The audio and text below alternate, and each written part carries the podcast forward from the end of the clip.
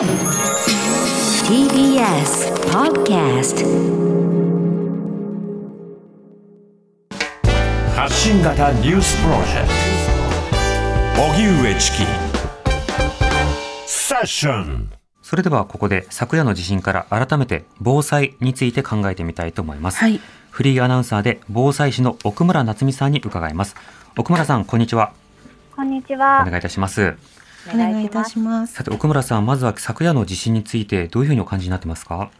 そうですね。あの多くの方が怪我されていらっしゃいますので、やはり揺れている間に動くのが危険だということと、あと家の中の安全性を高めることの重要性を感じました。うん。あの私はあのもともと仙台の放送局でアナウンサーをしていたので、はい。まあ、当時の知り合いですとか取材相手の方にですねいろいろと連絡させていただいたんですけど、うん。あの仙台市の方の話だとあの東日本大震災の時よりも揺れたとお話しされてて、はい。あの揺れの長さは短かったんですけど、まあ、ええ311の時はこう波のように横揺れだったのが、今回は突き上げるような縦揺れで、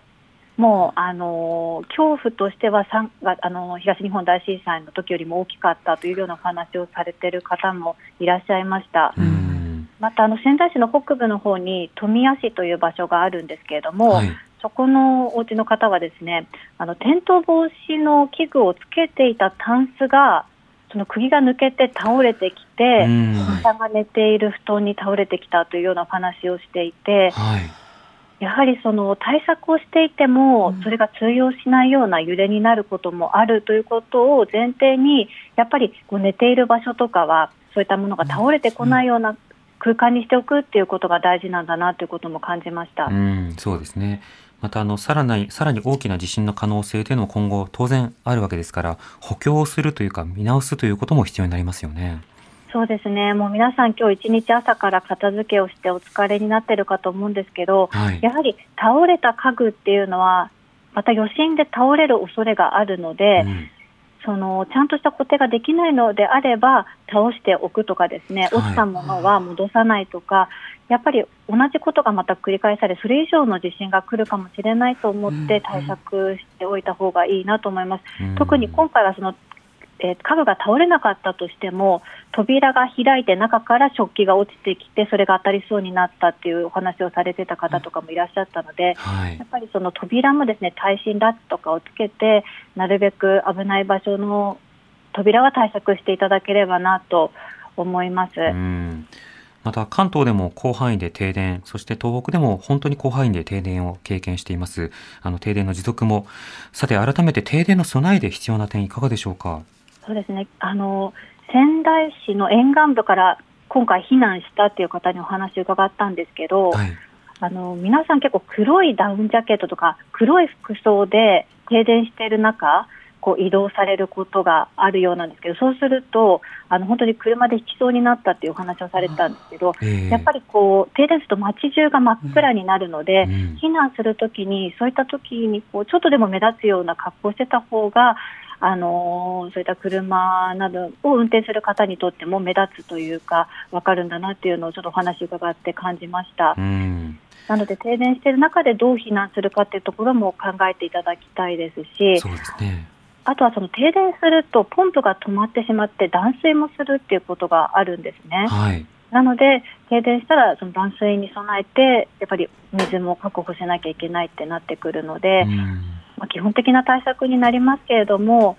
その枕元にヘッドライトとかはい。そういったものを置いておくっていうことと同時に予備のバッテリーとか今あの、ね、スマートフォン皆さん充電しながらうんこのラジオを聞いてらっしゃるかどうか確認していただきたいんですけどやっぱりあのスマホはしっかり充電しておくとかですね、ええそういったことは日々心がけることが大事なのかなと思います。うん。水の備えなど、いろんな観点必要になりますよね。そうですうねん。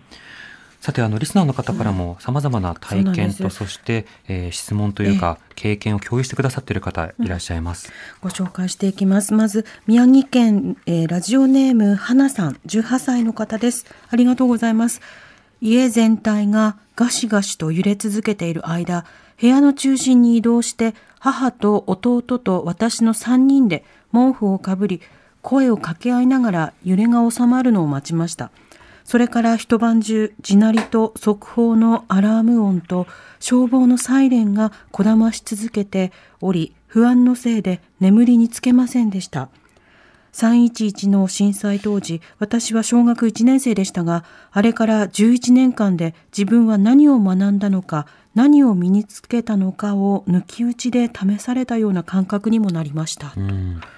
奥村さん、あの不安な時の声のかけ方、あれ不安な時のまあケアの仕方、こちらはいかがでしょうか？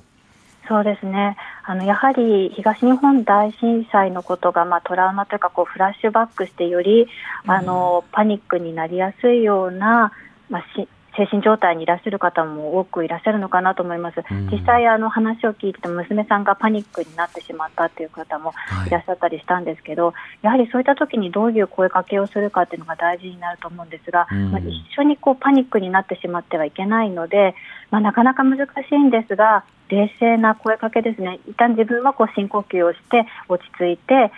まあ、揺れが収まったし家は潰れてないからじゃあ津波の注意報出てるから逃げようか。逃げるためには、えー暖かい格好をしなきゃいけないからじゃあまずは暖かい服装を持ってこようとかですね。こう、ん。一つ一つまあ冷静に何をするかっていうことを話し合いながらはい。気持ちを落ち着かせていくというのが大事なのかなと思います。やっぱりどうしてもこうパニックになってしまうっていうのはあのこういった災害時人間誰しもあることだと思うので、ええやっぱりパニックになるものと思って、まあ普段通りなるべくあのパニックになってない人が接するっていうことが大事になってくるのかなと思います。そうですね。また落ち着いてと声をかけるだけではなくて、こうなったらこうしようかっていうようなことをその場で確認して、まあそれまでじゃあゆっくり過ごそうかとか、うん。うん一緒にいようねっていうような備えを共有するというのも短期間でも大事ですよね。そうですね、やはり何をしたらいいのか分からなくなって、頭が真っ白になると思うので、まあ、例えばそういう時に誰か、他の大人がいたら、その人が声をかけるでもいいですし、もしその自分一人しかいなくて、あとは子供がパニックになっててみたいな時だったら、はい。あの私は玄関にやることリストを貼っているんですけれども、うんそれを見ながら、えっと、ブレーカーは落としたとかこうガスの元栓確認した火の元確認したみたいな感じでちょっとこうやることをあらかじめ書いておくだけでもああの心をっていうかな何をしたらいいかわからないという状態が一番パニックになりやすいと思うので、はい。ちょっと一つ確認していくっていうことで心を落ち着かせるっていう方法もあるのかなと思います。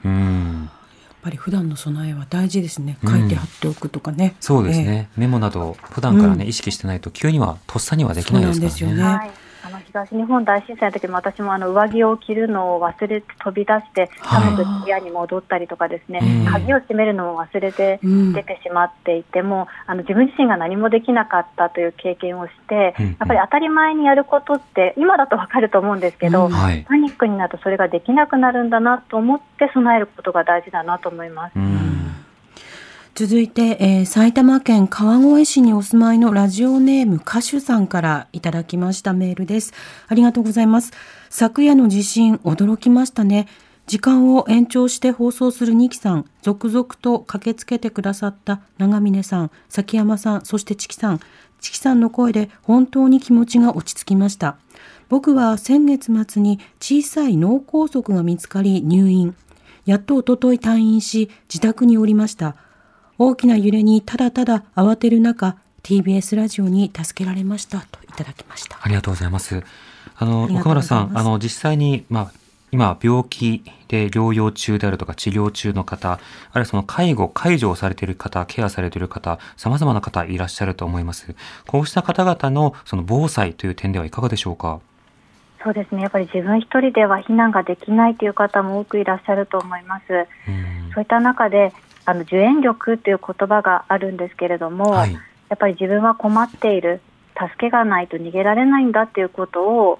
周囲の人に伝えるということも一つ方法としてはあるのかなと思います。うんどうしてもね、なかなか言い出せなかったりすると思うんですけど、ええ例えば隣近所の人にそういう状態ですということを声をかけておくとか、それだけでも変わってくると思います。はい。受援力というのは、あの、えー援護を受ける力と書いてはい受援力ですね。